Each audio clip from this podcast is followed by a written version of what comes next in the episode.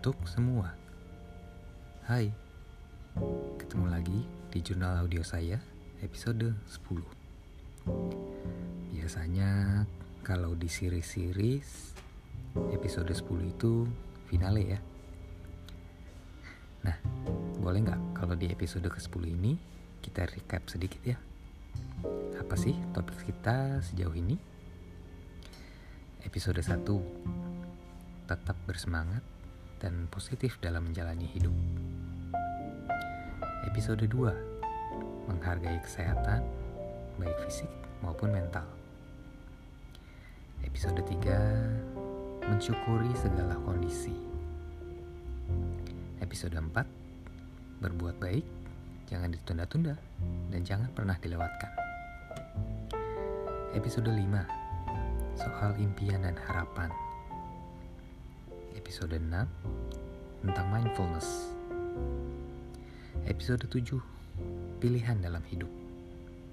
Episode 8 Empati versus simpati. Episode 9 Cinta. Nah, sampailah kita di episode 10.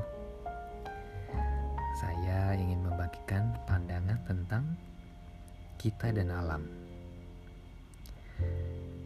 Kesepuluh topik yang saya sampaikan ini buat saya pribadi sangat membantu saya dalam melewati hari-hari menantang di masa pandemi. Dan bisa dibilang saat ini adalah saat terbahagia saya dalam hidup. Harapan saya 10 hal ini pun masing-masing bisa membawa kebahagiaan pula untukmu. Bisa menginspirasi dan juga memudahkan hari-hari ke depannya. Dan untuk semua, selamat menikmati.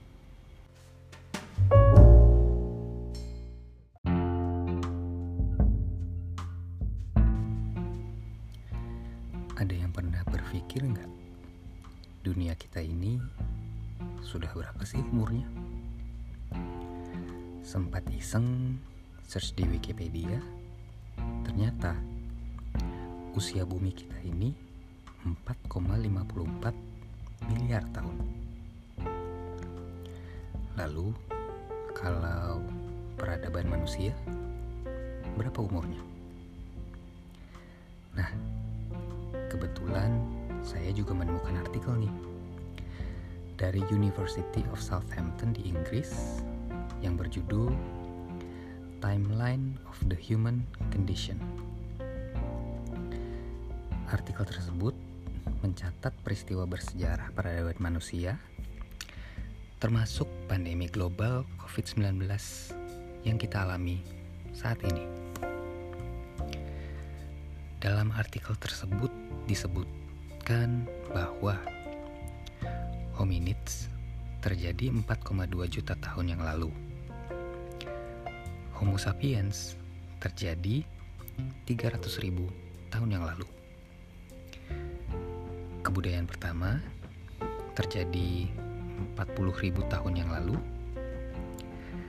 dan revolusi industri terjadi 240 tahun yang lalu.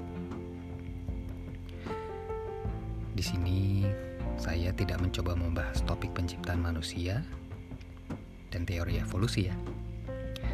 Cuma penasaran dan sedikit menggali pelajaran sejarah.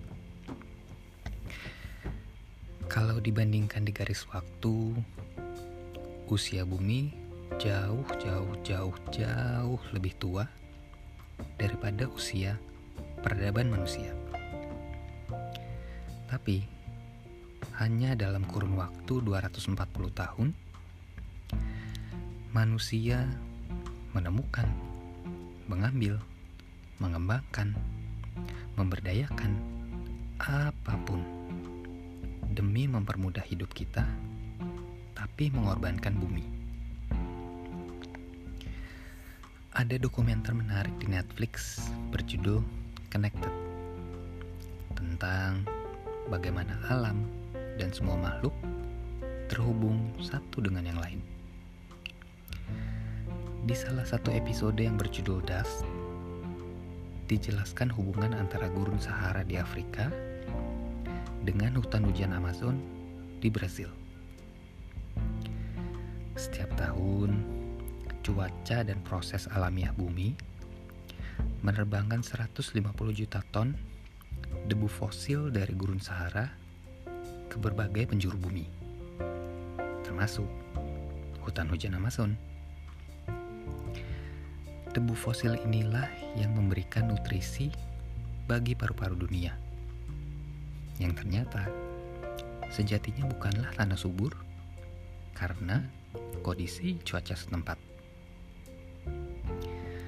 Ironis ya, area hijau terlebat di dunia ternyata bergantung pada tempat tertandus untuk mensuplai nutrisi. Kamu perhatikan nggak? Semenjak kita banyak berkegiatan di rumah saja karena pandemi, alam seolah menyembuhkan dirinya. Kita mulai banyak mendengar kembali kicau burung, juga suara serangga. Dari pengalaman ringan ini, saya seperti diingatkan bahwa bukan hanya kita, tapi juga mereka pemilik kehidupan. Kawan-kawan satwa menyampaikan pesan kalau mereka selalu ada. Mungkin kita saja yang sering lupa. Alam selalu memberi tanpa menuntut, tapi kita yang kurang bersyukur. Penghidupan kita menyebabkan mereka tersungkur. Dan ketika alam dirusak, kita pasti akan merasakan dampak. Fenomena COVID-19 sekarang ini menurut saya pribadi seperti cara bumi mengembalikan semua sampah dan kerusakan yang kita akibatkan kepadanya. Dan kita berjuang mati-matian untuk bertahan. Bumi sanggup sekian lama tanpa kita. Apa kita sanggup tanpanya? Mungkin memang sudah waktunya hadir pengingat yang dahsyat. Dalam kedikdayaan pencipta dan semesta, manusia hanyalah setitik noda. Semoga di penghujung tahun 2020 ini kita semua tercerahkan bahwa manusia bukanlah segalanya, hanya sebagian. Semuanya terhubung, berkaitan, tanpa bisa terpisahkan. Sepakat yuk, kita sama-sama jaga alam ya. Dan agar tetap lestari.